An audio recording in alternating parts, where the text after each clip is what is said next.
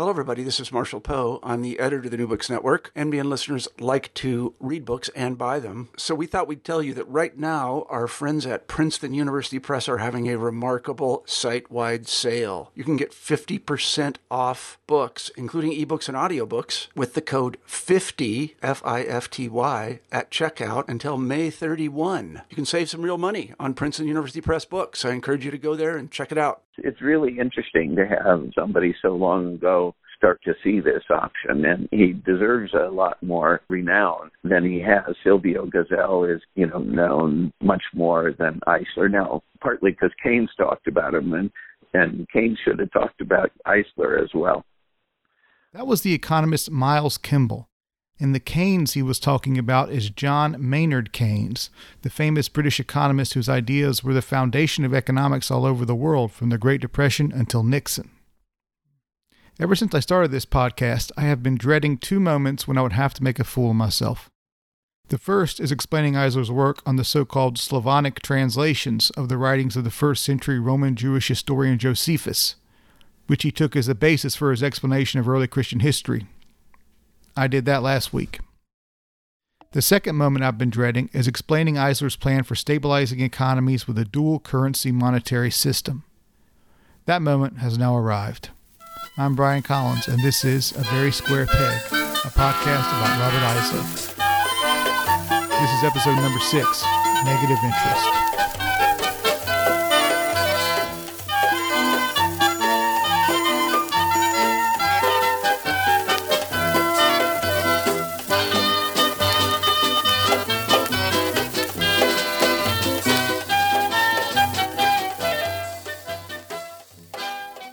The time is 1934. In the wake of the stock market crash of 1929, the U.S. is experiencing record levels of unemployment that have only been surpassed in the past few weeks. It's April 2020 as I record this, and the spread of COVID-19 has wiped out more jobs in 1 month than were created in the last decade. But let's return to the happier days of the Great Depression. In 1933, FDR had issued Executive Order 6102, which made it a criminal offense for U.S. citizens to own or trade gold anywhere in the world. Now Congress is debating the Gold Reserve Act, which would put control of the gold supply in the U.S. Treasury Department so that the president can raise the price. Raising the price will increase the money supply, devalue the dollar, and lower interest rates in order to encourage investments. On January 20th, the Committee on Banking and Currency, chaired by Florida Democrat Duncan Fletcher, is in session to hear from experts on monetary policy. It's time for the last scheduled testimony before the committee's 2-day break, and the last expert begins to speak. Mr. Chairman and gentlemen, my name is Robert Eisler. I am a doctor of philosophy, a member of the Austrian Historical Institute, and the author of a general history of the monetary system, the author of a book on stable money, and I am considered an authority on the continent on the question of real monetary stabilization. Eisler has arrived in America, probably for the first and only time, to try and talk the committee out of relying on the gold supply to stabilize prices and inflate currency. He does this with a version of the same speech he has already given in Britain. He is staying with his wife's family in Philadelphia, including his 25-year-old niece Rosalie. None of them are very enthusiastic about his presence. Eisler begins like this. Every laborer, every officer, every white-collar worker is a creditor to the extent to which he lends his work, for 1 week, 1 month, or 1 year, to his employer. There is no other way of increasing his nominal income in such a way that his real income remains unimpaired, but to give him constant compensation for the loss which he otherwise would suffer through the depreciation of the money which we have to face for the immediate and for the further future. Now this is an interesting way to think about it. You're lending out your labor power when you work, but you're not getting a good return. As costs of living go up, you as a worker are effectively being paid in depreciated currency, because the yearly salary you agreed upon in January will be worth less in December. Or say you get paid $100 a week so that at the end of the week you can fill your gas tank for $20 and have $80 left over. But if 1 week the cost of gas goes up and it costs $25 to fill your tank, then the $100 you agreed to work for on Monday is worth less than $100 on Friday. Here's how Eisler explains it. If you deposit today $100 in a bank and thereby create a contract under which you are entitled to draw out of the bank the equivalent amount of money and purchasing power under the actual system, and, under the system which will exist in this country under the new legislation, the bank would be allowed to repay you in depreciated currency, although the cost of living may have gone up from 100 to 110, and even to 150 or 200. If the cost of living has gone up to 150, your money is depreciated by 1/3. Nevertheless, the bank would be allowed to repay you in currency worth 66 cents. You have probably forgotten by now that Eisler's first PhD was in economics. But back in 1924, he published a major work called Money, Its Historical Origin and Social Significance. And as we have already seen, he was very anxious for A.B. Warburg's banker brothers to look at it. In the introduction to that book, he tells the reader that the economic collapse that followed World War I inspired him to write a history of money aimed at lay readers. It has a lot of images that apparently come from a slideshow that he would have taken with him when he took the lecture on the road. But let's get back to his testimony. Now Eisler is explaining how to stabilize the value of currency by amending the law under consideration by the subcommittee. If a one-line amendment could be inserted into the Thomas Rankin Amendment declaring all these coins and notes hitherto issued or coined by or under the authority of the United States legal tender for all debts, public and private, to the extent of their purchasing power on the day of payment, every creditor would have to be constantly compensated for loss occurring through depreciation of the currency. The bank would have to pay 110 cents to the depositor of $1 as soon as the cost of living has gone up from 100 to 110. Under this system, every single worker, every single trader would get every week exactly the amount of compensation in currency, which would make it possible for him to buy, in spite of raised prices, what he had bought the week before. Only by such compensated reflation, the detail of which is explained in further detail in published books of mine, could you add constantly to the total purchase power of the United States and all other nations. A little later we will get into the details of Eisler's plan. But first, let's listen to an exchange Eisler is having with two clearly skeptical senators. The first is Alben Barkley of Kentucky, and the second is Carter Glass of Virginia. I should like to add very briefly a few words more on the fact that if this country returns to a gold standard, modified or not, to a gold standard under which the monetary unit is convertible, either into a fixed or into a variable amount of grains of gold, this country must have, according to stringent mathematical demonstrations, periodical crises such as have occurred every 6, 7, 8, or 9, or 10 years, all through the industrial system. If this country returns to gold either in the old or the new form, these crises will occur, the next one occurring not very late after 1936, maybe before, the date of these recurrent crises being perfectly calculable by the new mathematical methods. In other words, you think we are likely to get into another fix before we get out of this? Quite. I am entirely convinced of that. Why on earth should you make it in 1936 when we want to re-elect another Democratic president and Congress? I cannot help the fact that according to the formulas worked out in my Bureau of Mathematics, we think that this is about the margin, the latitude which you can achieve by expanding credit in one of the forms which have hitherto been suggested.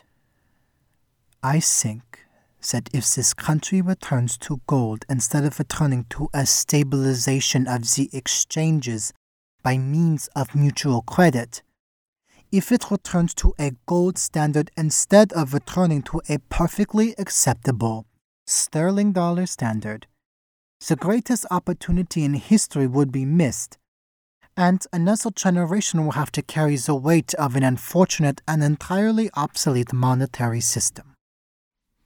It's clear that Eisler is opposed to the gold standard. But what does he want instead? That's what Senator Barkley wants to know. Have you a definite system or monetary program that you care to submit? I have, Senator. I have worked out not only this one-line amendment, which could easily and in a short time be passed, but at the ends of this mimeogram you will find a definite and complete draft of a monetary law explaining the way in which a modern reserve bank ought to expand credit and currency, both for the stabilization of the exchanges and for the achievement of an optimum price level. Have you submitted this plan of yours? I have submitted it in executive session. No, I mean to different nations. Oh, yes. It has been submitted to the British Parliamentary Finance Committee on the 10th of February, 1932. I was introduced at that time by Sir Robert Horne, former Chancellor of the Exchequer, and a vote of thanks was moved by the former Minister of Colonies, Mr. Leo Amory. Has any nation adopted it?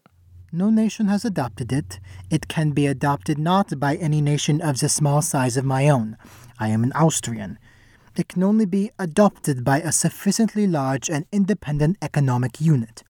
The unit must be self-sufficient to the extent that it needs no essential imports from outside. The United States are self-sufficient to the extent of 94 and probably 95%. The British Empire is self-sufficient to the extent of 93, probably 94%. If the two Anglo-Saxon nations were to work conjointly, they could completely revolutionize the world and achieve such prosperity and such wealth as cannot be dreamed of under present circumstances. Right now, as I write this, the price of oil has dropped to record lows. At some point, it was even at a negative value because storing it cost more money than it was worth. Carbon emissions aside, this seems like it would be good for the economy because it would make fuel cheaper, reducing the cost of shipping goods. But if oil or anything else gets too cheap, it's no longer profitable to produce it. And in a free market, that means people stop producing it, so they lay off their workers, who now have no income and can't buy anything. The only thing you can really do to turn this situation around is create demand artificially, which is what the government does when it buys things like corn and soybeans that are overproduced to the point that farmers can't sell them. Then the government usually gives this excess away to developing nations as foreign aid, where some economists argue it destroys the local commodities market by flooding it with free goods. Farmers in developing countries can't sell their corn at market if free American corn is available to their customers. The important thing is, in a free market, companies don't make things that people need. They make things that can be sold at a profit. To get out of an economic depression, you have to raise prices of basic commodities to create incentives for people to start producing them again, which means they will hire workers and create jobs. But this causes its own problems down the line because commodities become too expensive for people to afford. As Eisler explained in his testimony, the problem for workers is that the money they receive as salary is constantly losing its value because the cost of living keeps getting higher and higher through inflation. His solution was to create stable money. I'll do my best now to explain how stable money works, at least how Eisler's version of it does. Eisler drew on a historical practice from the Italian Renaissance called banco money to argue for a currency system in which there would be two sorts of money. The first will be called current money, which you would only use for small transactions. The second would be banco money, whose value would remain stable because it would be set not by how much gold it was worth, but according to the average prices of daily necessities. The purpose of creating two parallel systems of currency is to allow central banks to get around the problem economists call the zero lower bound. Interest rates are the most effective tools that central banks have of regulating the economy, because lowering interest rates makes it unprofitable to hoard money in low-interest accounts. In low-interest accounts, money just sits there and does not circulate in the economy. The more money just sits there, the less money is available for paying wages, investing in new technologies, and building new businesses. Central banks lower interest rates so that if you sit on your money without spending it, the low interest you collect, like in a savings account, does not make up for the rising cost of living. In other words, it punishes hoarding and incentivizes investments in riskier but more widely beneficial ventures like loaning to a small business. The zero lower bound, as I understand it, refers to the fact that at some point, as interest rates approach zero, central banks have nowhere left to go and no levers left to pull. Now, there is, in fact, such a thing as a negative interest rate, but we'll talk about that later. If there were two parallel currency systems like Eisler's plan calls for, one for payments and one for exchange, then the central bank could create an effective negative interest rate by manipulating the rate of exchange between the two currencies. For example, if the exchange rate of current money to banco money was 1 to 1, the central bank could set a future exchange rate, maybe for 1 year from now, of 0.95 to 1, effectively taxing those who hold current money at 5% and thereby compelling them to lend, invest, or convert it into Banco. Meanwhile, workers wouldn't be losing money because the Banco money they are paid in would continually be adjusted to meet the cost of living. In the wake of the Great Depression, which wiped out the fortune of his own family, as you remember, Eisler actually published 3 books for popular audiences on how to reform the monetary system. This Money Maze, A Way Out of the Economic World Crisis in 1931, Stable Money in 1932, and with the economist Alec Wilson as co-author, The Money Machine, A Simple Introduction to the Eisler Plan, which came out in 1933. At first, when I saw these books attributed to Robert Eisler, I thought they were written by a different guy with the same name. Once a week, I get all these notices from academia.edu telling me that I've been quoted in a paper about genetics or electrical engineering, but of course those papers are all referencing a different Brian Collins. This actually is the same Robert Eisler who wrote about value theory, cosmology, Orpheus, and eventually werewolves. And Eisler's ideas often got the same skeptical reception among economists as they did among historians of religion. For instance, when he reviewed This Money Maze in the Economic Journal in 1932, the economist Edwin Cannan wrote, "It is difficult to answer the arguments of a nightmare." However, to my surprise, economics is actually one area where Eisler is now getting some respect. I found this out when I stumbled upon a blog post by Miles Kimball, the Eugene D. Eaton Jr. Chair in Economics at the University of Colorado Boulder. The blog post mentioned Eisler's name and the specifics of his plan. I emailed Dr. Kimball after reading it, and he became the first interview I ever did for this podcast about a year ago. The first thing I wanted to know from Professor Kimball is what I always want to know from people who quote Robert Eisler. How did you find him? Oh, I had a column about having a dual currency system, and people online started to tell me about other things that people had written, and it directed me to some of Willem Buiter's writings, and Buiter in turn mentions Eisler. Willem Buiter is no joke. He did his PhD in economics at Yale in 1975 and taught at the Woodrow Wilson School of Princeton University and the London School of Economics and Political Science. In 2010, he was made the chief economist at Citigroup, the third largest bank in the U.S. As far as I can tell, he first started writing about Eisler in 2004. The first paper was called Negative Interest Rates by Unbounding Numeraire and Medium of Exchange. Is Numerology the Future of Monetary Economics? That's the title. Numeraire refers to one of the functions of money, which is to calculate relative values. Remember value theory? To give an example, it's hard to compare the value of a barrel of Brent crude oil to a share of Amazon stock, but you can do it when you talk in terms of dollars. The medium of exchange function of money is, of course, to buy things. So in the title of his paper, Buiter is equating Eisler's Banco money to his numeraire, and his current money to the medium of exchange. In a second paper from 2004, called Overcoming the Zero Bound, Gesell versus Eisler, discussion of Mitsuhiro Fukao's The Effects of Gesell Currency Taxes in Promoting Japan's Economic Recovery.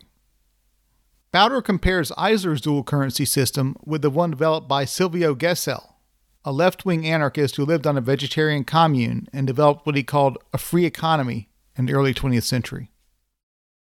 Gesell's dual currency model, like Eisler's, was designed to discourage hoarding money by making cash less valuable the longer you held on to it. Here's Professor Kimball explaining it.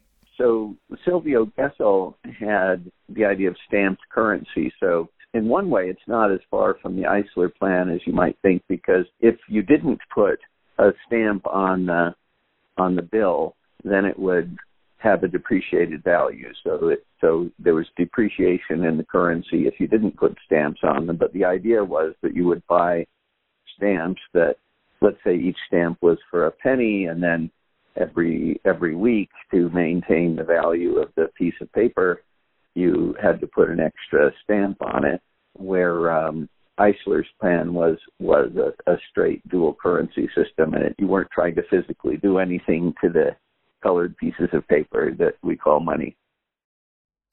As you heard in the cold open, the Gesell plan is fairly well known among economists, because Keynes wrote about him in his famous General Theory of Money, Employment, and Interest. The Planet Money podcast even did an episode about Gesell. I wrote to them several times trying to get them to do an episode about Eisler, but they never got back to me. Now that we know how Professor Kimball stumbled upon Eisler, let's find out how Eisler's work has influenced his thinking. Let me tell you the part that is in common between what Eisler was proposing and what I've been proposing, and most recently in two papers with Ruchir Agarwal. But the idea is to have bank money, which nowadays you can call electronic money because it's numbers in a computer. But in Eisler's day, it would have been in a paper ledger. But the fundamental thing about bank money is that it's very easy to have both positive and negative interest rates, because a negative interest rate just means the amount of money in the bank account declines gradually over time instead of being augmented gradually over time. Another way to think of negative interest rates is that the person lending the money is actually paying someone else to store that money for them, rather than the person borrowing the money paying the lender for the use of the money. So it's just who pays whom is the only difference between positive and negative interest rates. But so there's this bank money, and then there's the paper currency. Now, in Eisler's day, you had to deal with the gold standard too, but let's leave the gold standard aside. So you try to target having zero inflation with the bank money, and then with the paper currency, you have some different value. I mean, there are different ways of talking about it, but basically in the periods of time when you need negative interest rates, the paper currency has to depreciate in value relative to the bank money. Now, you could have the paper currency depreciate forever, but it's also possible to have the paper currency come back up to equal in value with the bank money, with the paper dollar coming back up equal to the electronic dollar in the times when the economy is fairly robust and has a positive interest rate. So that's what's in common, the idea of having a zero inflation currency that's the bank money or the electronic money. And then you have the paper currency still in existence, but in a subsidiary role. And it can have an exchange rate that changes in relation to the bank money when necessary. And in good times, that's not going to be necessary. But, in the bad times, you have to have the paper currency depreciate relative to the electronic money so that the paper currency doesn't get in the way of having very stimulative monetary policy by having deep negative interest rates. Negative interest rates are very powerful, and if you can get the paper currency out of the way, then you can have very deep negative interest rates and stimulate the economy as much as is necessary. Obviously, the Senate declined to implement the Eisler plan, but it's hard to count this episode as a total failure for Eisler. After all, how many scholars of Orphic religion were invited to propose their own monetary systems to the British Empire and the United States in the wake of the Great Depression? But even now, no nation has adopted any version of the Eisler plan, although Nixon would eventually drop the gold standard. One thing, at least, is clear from this episode. Eisler considered himself an authority on both the history and the theory of money, along with the practical application of both. What I mean by that is that Eisler apparently also acted as a financial advisor. One letter I found from Reverend W.A. Wordsworth, a friend of Eisler's, and one of the references he listed on his immigration form to England, says that Eisler had convinced an investment bank to put his principles into action. Apparently they made a bit of money, too. But let's, for the love of God, leave economics behind, because it's only one of the things Eisler was working on in the 1930s, the most eventful decade of his life. After the break, we will look at a dream he had at his mother's house and Eisler's solution to one of the greatest mysteries of biblical scholarship.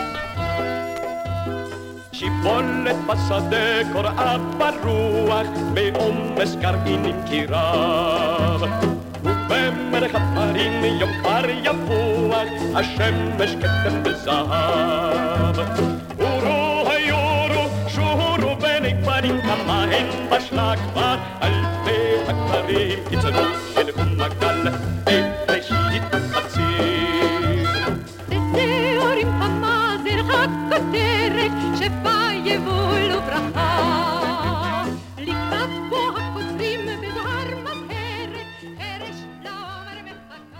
All my life I have wanted to excavate some archaeological site in the Near East. For one reason or another I have never been able to do it. Asleep in my mother's house in Unterach am Antersee in Upper Austria on the night preceding the 25th of August 1936, I dreamt I was digging with my bare hands into a steep sand dune in a blindingly sunlit desert.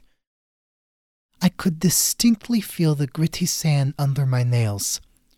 Suddenly, I got hold of a bit of papyrus and extricated it slowly with great care, hoping all the while it would prove to be one of the rare literary texts and not one of the thousands of business documents most often encountered.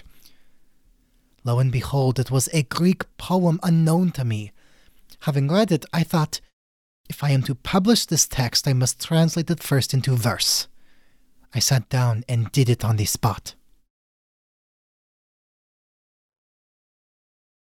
While I scribbled into my notebook, there was a terrific noise, almost like an earthquake, and the whole sand dune I had undercut by my digging came down chokingly all over me. I awoke half suffocated, only to realize that the noise had come from a peasant's cart rumbling over the stones of a lane below the open window in the early morning. Saying to myself, I must not at any cost forget the poem, I rose, went to the adjoining library to write it down on a bit of paper, and returned to my bed to go on sleeping deeply. I found these words typed on a piece of paper in a box containing Eisler's files at the Warburg Institute. At the time of this dream, Eisler was working on a new theory of the Fourth Gospel, the Gospel of John. It's worth asking at this point why this particular part of the Bible was so interesting to Eisler. Well, it was and is interesting to everybody who wants to tell a story about early Christianity and the person of Jesus, using the scant sources that are available to us. One reason is that it is so different from Matthew, Mark, and Luke, the synoptic Gospels. The Church Father Clement of Alexandria claimed that John told the spiritual story of Christ, and the synoptic Gospels told the historical story. And that's the way that a lot of Christians have thought about it. And it's clear from reading the text that John's Gospel is drawn from more than one source. For example, in chapter 21, the author tells a story about Jesus performing some miracles involving fish for his disciples, and then says that this story came down from the disciple who swears that it is true. So it's clearly not the writer who witnessed these events. It's also true that there seem to be competing narratives of who Jesus was in the Gospel, and places where it's clear that new material had been inserted. Since the very earliest days of the Church, people have identified the author as the Apostle John, and they have identified the Apostle John as a so-called beloved disciple. But people have also argued that this title belongs to Lazarus, which is what Eisler is going to say. There's a lot more to the story than this, but I'm no expert, and I think this is enough background for us to get back to Eisler. Here is Eisler's story about the Fourth Gospel in a nutshell. First of all, you need to know something about Marcion. Marcion was a heretic who preached that Jesus had nothing to do with the wrathful God of the Old Testament. Marcion actually founded a church of his own that attracted a fairly large following after he was excommunicated around 144. According to Eisler, sometime in the early 2nd century, Marcion obtained a document about the ministry of Jesus, composed by Jesus' beloved disciple Lazarus, whom he was supposed to have raised from the dead in the famous story from John's Gospel. Then, Marcion took this text to the last living witness to the life of Christ, John of Ephesus, the former high priest of the temple. Marcion wanted to supplement Lazarus' account with John's recollections, and so he acted as a scribe for the man, who was presumably very old at that time. But as he was transcribing John's words, Marcion began to make slight changes to them in order to reflect his own heretical views. Eventually, John read Marcion's transcription, noticed the heresies, and sent him away. John then took what Marcion had written, edited out the worst parts, and inserted some of his own material to contradict Marcion's heresies directly and identify Jesus as the son of the God of Israel. According to Eisler, the resulting text, with a core narrative from Lazarus, who he thinks was a real person but was not actually raised from the dead, interpolations by the heretic Marcion, and counter-interpolations by John of Ephesus, is the fourth gospel, what we call the Gospel according to John. On February 12, 1936, the Times published a letter by Eisler laying out this story. He was writing to the Times because it had just reported on the recent discovery of an anti-Marcionite prelude to John's Gospel, which he felt clinched his theory. He apparently included his London address at the bottom of the letter and received post bags full of letters with every mail for days on end, as he put it, as well as a communication from Methuen, publishers of the Messiah Jesus and John the Baptist, who were interested in a new book on this theory. The book he ended up publishing, The Enigma of the Fourth Gospel, is relatively short and straightforward for one of Eisler's books. He was convinced that it needed to be in order to reach his audience. He was also convinced that once they read it, publishers and the public alike would clamor for his planned second and third volumes, the Book of Lazarus and the Gospel of the Paraclete, in which he would claim that the Paraclete, or reincarnation, more or less, of Jesus was Simon, the magician mentioned unfavorably, I should add, in the Acts of the Apostles. When it came to the Enigma of the Fourth Gospel, even Eisler's critics admired his ingenuity, his erudition, and his style, though they did not often accept his conclusion. A 1938 review by Sir Norman Angell presents a typical reaction to Eisler's style of argumentation. This passage was marked and underlined by Eisler himself in his personal copy of the press cutting. Upon one reader, at all events, this book has exercised a strange and almost hypnotic fascination, and it is only at the last, when one lays it down and is freed from its spell, that little doubts as to the validity of the argument begin to insinuate themselves. Eisler's work on John, which began in 1930, actually brings us to a pretty significant point of convergence of the different lines of his thought and his overlapping scholarly associations. Way back in 1910, in Weltenmantel, Eisler had identified the spherical model of the world with a form of Orphic religion centered on the god of time Kronos Ion, a figure that was in turn borrowed from a god in the ancient Iranian pantheon, Zorvan. These ideas caught the attention of a brand new group of scholars, the Eranos Conference, which was Eisler's point of contact with some highly influential people who had become his frenemies, to use a contemporary term, Mircea Eliade, Carl Jung, and Gershom Scholem, who he already knew, of course. In yearly meetings it has been hosting since 1933, Eranos invites famous scholars from different disciplines to give a talk on some aspect of religion, and then publishes these talks in a yearbook. When I spoke with Stephen Wasserstrom, who we've already heard from a couple of times, he explained to me how his work as a scholar and a teacher led him to a place of inner conflict that he could only solve by unpacking and critiquing what was going on at Eranos in its heyday. I was trained as a medieval Islamicist, so I started out my career as an Orientalist working on medieval Arabic texts concerning Jewish-Muslim relations. Got a job at Reed College in Portland, Oregon, where I was teaching more generally in a religion department, religion of all kinds. And when I did that, I came to realize rather quickly and rather shockingly that both Judaism and Islam, and my focus was on teaching both, neither of them fit into the notion of religion that I understood was embodied at a place like Eranos. That is the approach that came to be called through Mircea Eliade, the history of religions. Why Judaism and Islam don't really fit started to bother me as I tried to work around the problem with some very smart students for a number of years. Eventually, I worked out my conflicts in a book called Religion After Religion. The book has several arguments to it, but if I had to summarize one, I think I would say that it concerns something that I called mystocentrism. That is, at Eranos, which became an approach to religion that dominated religious studies more generally for a number of decades. So that was really the functional problem for me. That it presumed that the scholar of religion should be some kind of initiate or master, or otherwise had some kind of privileged insight into some greater dimension of the universe. Somehow they were not just teachers, in other words. And this was assumed certainly in the work of Mircea Eliade and any number of the Eranos lecturers from the heyday of the Eranos movement.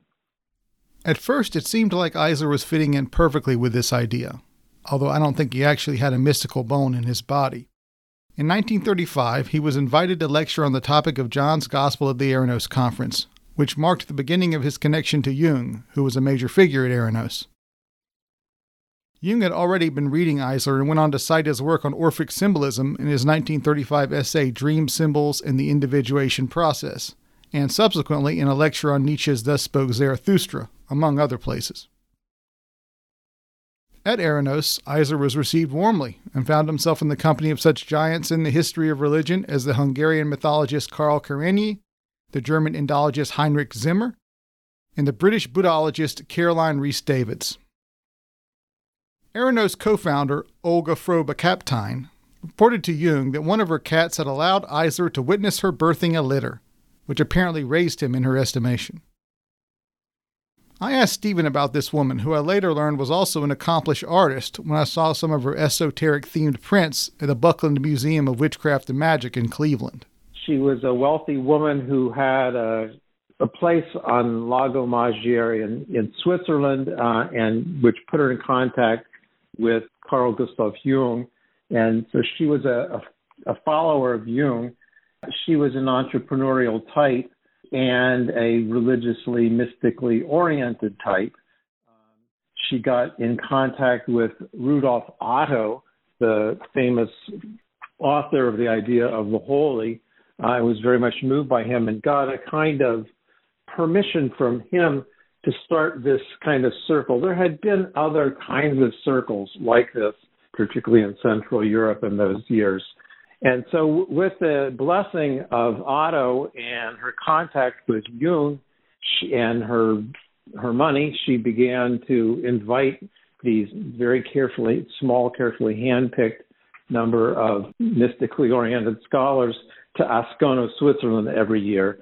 It really took off with the money of Paul Mellon, reputedly the richest man in the world, whose wife, Mary Mellon, had been psychoanalyzed by Carl Jung. So between Olga Kaptein and Mary Mellon, there were women who really were the driving force behind what was otherwise an almost exclusively androcentric men's club. And they saw themselves as a kind of spiritual circle. So that meant a kind of self-identification that they had as initiates into a kind of special and privileged position in the world of spirituality. And then they made it very comfortable with fine meals, and they met around a famous round table. They ate together, and there was a tone was set by the very convivial Carl Jung. So yes, and then many of them then came back repeatedly over a period of decades, so they got to know each other very well. In the period before, during, and after World War II, when things were economically stressed in the invitation list, this is not fair to say, because to put it quite this way, but this was quite a boondoggle to be invited annually to this very beautiful Swiss resort-like event and spend all this time with some of the most famous scholars in the world. It was highly desirable, and it was by invitation only. So you couldn't apply for it. It wasn't advertised. It was all a private event. Another Eranos attendee, Ernst Robert Curtius, a German philologist who worked on medieval Latin literature, called Eisler a real Aufklärer, German for enlightener. Eisler showed with uncanny clarity where the cold dialectic of the white man's intellect leads, to a petrifaction, a rigor mortis of the world as a concept, What remains is the inner malaise of Solomonic world weariness. I'm actually not sure whether that's supposed to be a compliment or not. Does he mean that he demonstrates that through his arguments or through his personality? Anyway, eventually the Eranos group soured on Eisler, and Frobe-Kaptein changed her opinion of him, writing that he sometimes used his outstanding intellectual abilities to prove something that he knew to be untrue, simply for the sake of intellectual amusement. The 1935 edition of the Eranos Yearbook published the paper he had presented in the form of an essay titled The Riddle of the Gospel of John. True to form, the essay was 180 pages long, far longer than any other in the series. But let's get back to Eisler's dream. When I woke up finally, I had actually forgotten the poem. When I told my dream to my wife, she suggested I might have dreamt even the final effort of putting it down on paper. But we did find on my desk the German verse translation with a Greek title, Eros Invincible in Battle, taken from Sophocles' Antigone, 781. The following is an English version given to Leon de Sousa at his request on the 1st of May 1948. Two kinds of missiles throws invincible Eros, pointed javelins penetrating lightly or deeply, yet easily dropping out from the quivering flesh and falling down to the ground by their own dead weight. Clean wounds slain by these darts heal easily. Gently caressing them, the hands of time will smooth out the scars till they vanish. Dread thou, however, the bow and incendiary arrows of Eros, barbed and fired with flames which burn and sear man's bleeding heart. If these are ripped out, the mortally wounded victim will perish, a shadow drifting down to Hades. I have never found anywhere a Greek or classicist poem corresponding to these lines, which I might have remembered by what is known as cryptomnesia. Otherwise, the dream is a transparent wish fulfillment. The digging with bare hands occurs in Shaw's John Bull's Other Island, which I have read time and again. In this play, two poor settlers are mentioned who dig the ground for their first potato field with their bare hands, and buy their first spades and holes from the proceeds of their first harvest. Therefore, in the dream, this action means defiance of the financial difficulties. The caving in of the undercut sand dune signifies the bankruptcy resulting from over-expenditure on such a venture, even if successful. I was pretty intrigued when I first read this. Here's a guy who has apparently composed a poem in Greek while dreaming, translated it, and written it down along with an analysis of the dream. In the next episode, we'll see him doing some more of that. But I think there's actually more to this dream than Eisler has admitted, beginning with the title of the buried poem, Eros Invincible in Battle, a line that is at the beginning of the chorus's famous speech to Antigone in the Sophocles play, as she walks toward the cave where King Creon has ordered her to be buried alive for defying his command not to bury her dead brother's body. For a little context here, the ancient Greeks believed that leaving a body unburied meant that the soul could never rest. It was meant for terrible crimes like treason, which is what Antigone's brother was being accused of by King Creon. When you put this reference in the context of what Eisler was working on at the time, there is an inverted mirror image symmetry here between Antigone walking into her tomb, where she will be found to have hanged herself when Creon has a change of heart and tries to free her, and Lazarus, who, after Jesus commands him, comes alive out of the tomb in which his dead body has been placed. On the one hand, Antigone goes in alive and comes out dead, while Lazarus goes in dead and comes out alive. The womb imagery of the cave in both Antigone and the Lazarus story corresponds to the place where Eisler was having the dream, his mother's house. The papyrus he digs up contains reference to Antigone, which suggests Eisler's fear of being buried alive like she was, rather than miraculously emerging from his cave like Lazarus. In this context, the javelins and arrows of Eros in the poem sound less like Cupid's darts and more like Hamlet's slings and arrows of outrageous fortune. In Eisler's case, harsh critical appraisals of his work and his inability to find a stable teaching position. Unfortunately, much bigger problems for Eisler lie ahead. Please join us next week when we will continue with the themes of early Christianity and dream analysis in one of the strangest episodes in the whole Eisler saga. I'd like to thank my guests, Miles Kimball and Stephen Wasserstrom. For this week, the voice of Robert Eisler was provided by Caleb Crawford, with additional voices from Brian Evans. Throughout the podcast, I've received assistance with engineering, recording, and editing from March Wachaleski and Logan Marshall. The music is Shibboleth Beseda, recorded by Eliakim Shapira and his Israeli orchestra. Special thanks also go to the Warburg Institute at the School of Advanced Study at the University of London. Partial funding has been provided by the Ohio University Humanities Research Fund and the Ohio University Honors Tutorial College Internship Program.